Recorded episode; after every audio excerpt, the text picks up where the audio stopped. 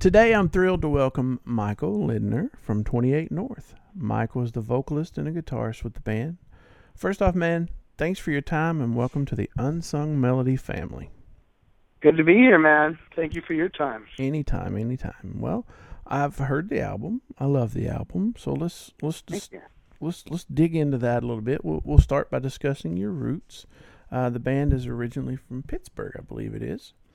Uh, you well, now... uh, the, the band started in Pittsburgh. We were a Pittsburgh band for quite some time, and then we, uh, but over the years, we've uh, adapted three members from Cleveland, and uh, mm-hmm. so uh, three of the guys from Cleveland. I'm from Pittsburgh, but gotcha. I guess you could say we're a Pittsburgh band. I mean, 28 North is a Pittsburgh thing, so we're certainly a Pittsburgh band, but the personnel has been changed to Ohio. uh, when you've now since relocated to Los Angeles, right? Yeah, we've been there for about three years. Was was that a move that uh, was something that just you needed change, or was that simply a business move for you guys? It was simply a business move. I mean, I mean, I guess you could say both. I mean, we needed a change in business. Know, we uh, we'd been touring all over the U.S. And, you know, I didn't have a booking agent. We didn't have much going on, but you know, we we had our music. You know, which was special enough for us to continue. And um, right. you know, one day I. uh found myself on vacation with my family, and we were down in Miami, and I met a guy named Jerry Heller, who ended up, uh, you know, he's a very, very uh, famous manager. He managed, you know, Otis Redding and Van Morrison, and you know, he was Elton John and Pink Floyd's agent, and you know, he's just been, I mean, just to name a few things. Right. right. And he basically listened to the. We were living in Brooklyn before that. He listened to the record we made there, and he loved it. And he uh, he said, "Hey, why don't you move to LA? We'll make another record and we'll make a push of this thing." And that's kind of what we did. So we moved out to LA, uh, four of us, and we lived in our tour bus for a long time, and a lot went on. You know, right, uh, we right. lost a lost a member. We we had a record deal. We had a you know you name it, it happened. It's, it was a crazy ride. But now you know you know it's really starting to pay off with the, with this new record without a doubt. It's been it's you know we've we've only released one single and it's uh, it's climbing its way up the charts every week and it's really awesome. Well, you you mentioned climbing up this, the the charts. Call Me Up is currently a radio. Um, how is it currently doing for you guys, and has it opened any unexpected doors so far? Well, I think it's at number 65, if I'm not mistaken. It's somewhere in the 60 to 69 range on the mm-hmm. AAA charts, which is pretty exciting because AAA hosts, in my opinion, the best music. Bruce Springsteen, Coldplay, Radiohead, you know, guys mm-hmm. like guys I look up to are amazing. So to be, you know, whenever we see that we're getting added with like bands like Imagine Dragons and and, and bands that I just love, it's so cool. So it's like you know, we're really excited to be in that grouping of music, you know. So, but yeah, it's, it's it, it cracked the top 70, which is huge, and you know, showing no signs of slowing down, which is also huge. And uh, has it opened doors? Absolutely. Um, I can't even tell you. Every week, it's, it's something different. It's in the you know we got a booking agent now, or it's like a you know a new gig, or you know we get offers for shows, and it's not like me having to seek them out. It's like people are coming to us. Right. We want you. We want you to play here. Not hey, can we play here? You know what I mean? Absolutely. So it's really a really a beautiful change. And and more fans too. We're, we're you know our facebook numbers our twitter numbers everything you know instagram all that stuff. Every day you know we get new people added. Like you know i think i think we had 170 people added in the last three days which is pretty exciting you know? Absolutely. So, absolutely. and you know it might not sound like a lot but when you've been doing this as long as we have and you see how sometimes things can crawl they can just crawl Mm-hmm. see num to see things like that is like really it's a beautiful, beautiful thing. Right. It gives you encouragement. It, it adds fuel to your fire. I, I know exactly where. Well, it's like from. if somebody likes what you do, you feel good about it. It's just Absolutely. like anything else, you know. If you're a chef and somebody likes your pasta, you're gonna keep doing it. And if you know you're a musician and somebody likes your songs, you gotta keep doing it. And that's kind of what we've what we've been doing. So awesome. Great. Awesome. All right. Well, well I mentioned uh, Los Angeles is home now, and and since baseball's opening day happened just a few days ago, I thought I'd throw out a description of LA that I I kind of found appropriate and see what your thoughts were. And I've always heard Los Angeles has been referred to as kind of the triple A affiliate for the big leagues of the music world. Would you kind of agree with that? You mean meaning like the the, the ball players there are going to go to the majors.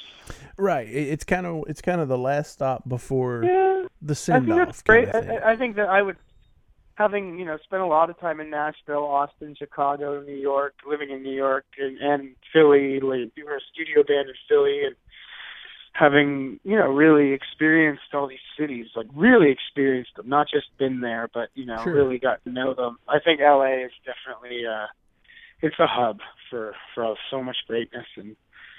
You know, if you can do it, if you can make it there, people say if you can make it in New York, you can make it anywhere, and I think that's true. But if you can make it in LA, you're gonna make it everywhere. And I think that, you know, our last show at the Viper Room was sold out. You know, we've sold the Roxy House of Blues, done very well there. So it's like, you know, we knew when we moved there, you know, hey, we're, we could we could end up being the the the, the big fish or what what what do you, what's the thing the small fish in the big pond or whatever. hmm It really didn't change who we were, and when we got out there, we didn't change at all, and people responded. So it wasn't like that big of a deal when we Mhm. moved to LA. It wasn't that different than being in Pittsburgh. We were just like, okay, we're gonna do what we do. We're just gonna do it clo- like with more sunshine, and we're gonna do it with more industry people around. And and so the in- so like I think what you said, it, the reason it applies is because that's where most of the people who make decisions in the industry are. hmm But I don't think there's any more music lovers there than in Chicago or Philly or Boston or anywhere, you know, the South. I mean, I think people love music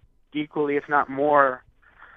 It's more about the music in a lot of other cities where it's it's very much about the, the whole package in LA, like the the you know the the look, the the history, the manager, the label. Like, what do you have going on? And that's kind of that's it's easier to get people interested through that than Mhm. through strictly your music. Where I think in other parts of the country, music is first, which is the way I like it. But you know, that's just the reality of LA. It's it's a hard Right. town. There's more movers and shakers, you might say. Yeah. All right. All right.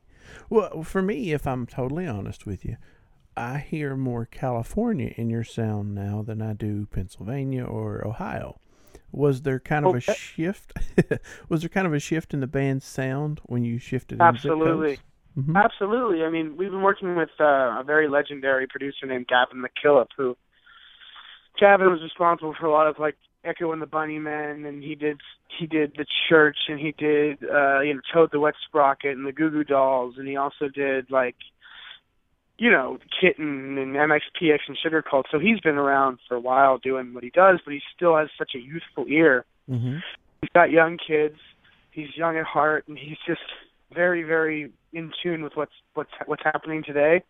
And I think that before, when we were making records in Pittsburgh and even in New York, it was more like um, we were just doing what we wanted, and we we were doing what we figured the fans would want, and that was great. But Gavin kind of brought this whole, well, hey, why don't you try stepping it up to the big leagues a little bit? And you know, we wanted to go sonically a little more what we were hearing, and and Mhm. so we could kind of sit with our competitors and be like, well, these are our songs sounding this way.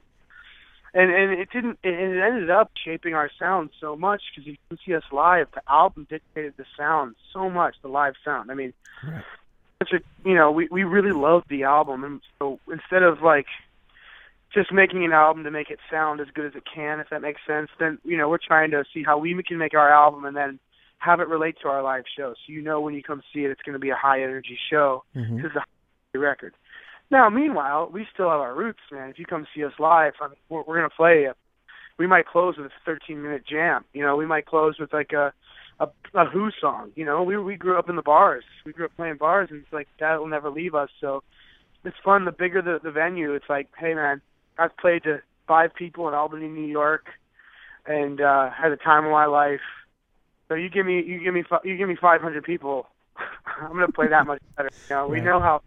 We've been on all sides of the record, uh, on all sides of the of the of the touring band thing. You know, we've played stadiums, Mhm. We've played outdoor arenas, we've played festivals, but we've also played the diviest of the dive, and that's part of our sound. You know, that's part of what we do. That's 28 North.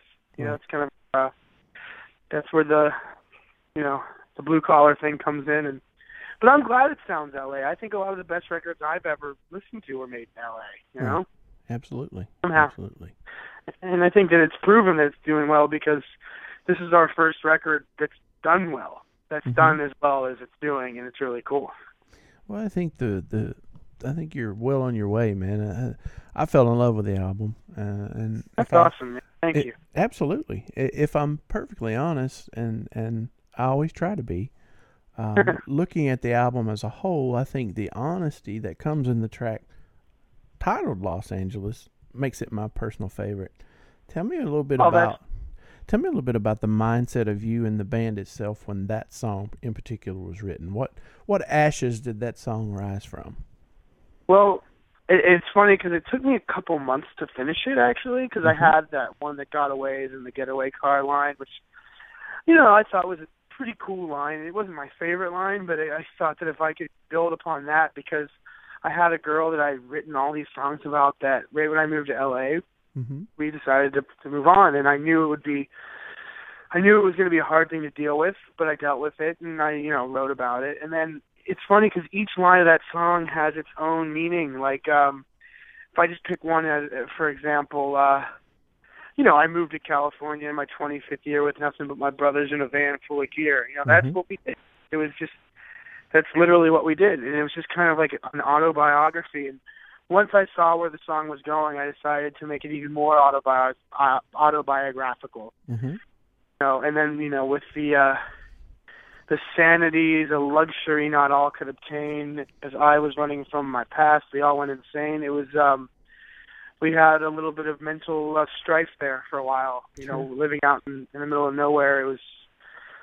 You know, sure we chose to do that, but at times it felt like we it felt like the universe or something had forced us into it, or like, what else are we gonna do? We have to do this. Sure, it's it's lonely or whatever, and you know we had it was hard, and and so it came out in that song, and it's really cool because a lot of people are re- responding to it, and mm-hmm. uh, a couple of radio stations actually added it, and uh, it's just really about, you know, it's funny when I meet people who want to like get into the band or whatever, I'm like, well, if you want to know who I am, here, listen to this. I send that this is really just exactly what happens. You know, it's a numbers game. You know, this is you know we got into the music business when it was all about MySpace hits and Facebook numbers and Twitter followers and mm-hmm. you know it's like it's like and it's not that I had no peace because we definitely you know we had some actually no it was it was always a struggle it was always a hustle right and and every time we thought things were going to go one way they went another way and then all of a sudden you know, we got this team of people together, and they started killing the record, and it's been it's been wonderful. It's like all worth it. Mm-hmm. Well, I, even I, go ahead. No, no, you go ahead, man. That's it. No, I was just going to say the, the the honesty shines in that song, and and I think that's why you're seeing the success of that. So so maybe you stumbled upon the secret of of just how open you need to be and have to be. You know that that's, well, that's awesome. important in in any field, isn't it? Always those that are themselves are the best. It's like when you try to be somebody else, that's when you fail. Right. Or when you try to appease other people, just whether it's lyrically or musically or sonically, like, oh, we're going to throw some dubstep in here. Well, we're not going to do that. You know, sure, we might experiment down the line with some different things, but you know, if you stay true to yourself for long enough, you're going to develop your own style, and mm-hmm. then you can move on from there. And I think that that's kind of where we're at. Awesome, awesome. Well, now I want to discuss something. Now it's it's continuing with your sound, and you guys possess something that's kind of a dying art, and that's just harmonies. Uh, I can hear a lot of classic rock uh, influences, like the Eagles, uh, even the Little River Band, some Night Ranger, maybe at times. Uh, when, where, and kind of at what point did you guys figure out that the harmonies were going to be such a crucial element of who you guys are? Well, that's a great question, and I'm glad you asked that because when the band started, um, you know, we all lived together in this house. This, I mean, this house was first of all, it was haunted. Second of all, it was the last house on the block. Mm-hmm. It was falling off the hill. I mean, this thing was, it was just you know heat, no air conditioning. You know, just one of those places, right? It was very sure. cheap. We got it for like three hundred bucks a month between four of us. And every night, you know, we'd spend all night, all day. We were school bus drivers. We'd do that. We'd come back. We'd play music, and then before we went to bed, we'd all put, we'd put on the last waltz and we'd watch the band, and and mm-hmm. we'd listen to the band, and then we'd get in our cars and we'd put on the last waltz and we'd listen to the band. And I think that we were all so influenced by their harmonies that it just became, oh, you're gonna sing that line. I'm singing this line. You know, and then through time we learned how to like Tyler and I in particular. We've played so many parties, so many like you know barbecues, so many gigs, so many everything's that we just decided to learn how to make our voices sound really good together, and that's something we're really proud of. And Tyler and I in particular, like I think harmony you know we were all music school students at first so we learned a lot about harmony and how to construct harmony and you know what works what doesn't when to put one in when to not you know mm-hmm. not to overdo it and all that you know you learn all these different traits you know through listening to guys like the eagles and and crosby stills and nash and and even country music these days has great harmony and and i think that it's just like and, and it's funny because you know, growing up, my favorite music, my favorite albums. I mean, I had a lot, but one in particular was Dookie from Green Day. Mm-hmm. And if you remember, like, you know, a lot of people would say that was their first album in this generation. So yeah, I mean, you, I'm sure you've met the Dookie people. Mm-hmm. But the thing that struck me most, and the thing that like I remember feeling that warmth from, that music gives you the most, was vocal harmonies. And I remember like listening to Aerosmith, like the '90s Aerosmith stuff, and the things that always jumped out at me and made me like need to listen over and over and over and over were the vo- not just the harmony but the vocal harmony and the mm-hmm. sound of of two people singing in harmony there's nothing better so why not add that to a distorted guitar line you know mm-hmm. that's kind of where the you know it was always a very important part of the band and you know everyone has to sing everyone takes singing lessons and it's something we take pretty seriously well, I think you guys pull it off fantastically, and if I if I throw something out there, I think you guys could totally pull off one of my favorite songs that a lot of people may not know, and that's "Lonesome Loser" by the Little River Band. So there's my two cents worth for you guys. Lonesome Loser. Yep. I will have to look it up. I don't know if I know that song. Uh, you, you'll you'll love the harmonies. So awesome. I'll try right. All right. Well, I always try to end on a random question around here. It's kind of a tradition anymore. So I uh, I taught I toyed with baseball a little bit earlier. So in keeping with that theme, let's kind of do a fantasy draft, except this time with musicians. Uh, okay. Li- living I, or I dead? Huh? I could do. I was just the the pirate game. Actually, we wrote the pirate song. Oh, really? for the playoff run, yeah. If you Google 28 North Bucco Fever, you'll see it. Awesome. I will uh, definitely check that out. I have a I have a friend of mine that is a huge Pirates fan, so uh, I'll turn him on. I'll turn your band on to him through that song. So there we go. Awesome. uh, what was your question? Uh, well, living or dead, outside of your bandmates, who's your first pick in that draft? Okay, what instruments? Anything you want. Open field. Right, if I'm, if I'm, okay, living or dead. If I'm putting a band together, here's who I'm going to have, and I'm not going to be in it. I I would I want to see this band. you you're going to play the triangle, right? Yeah, no, I'm just gonna watch. okay, so on lead guitar, I'd have to put Jimi Hendrix. I know that's a stock answer, but to me, he's just to be able to see him play, even that would be incredible.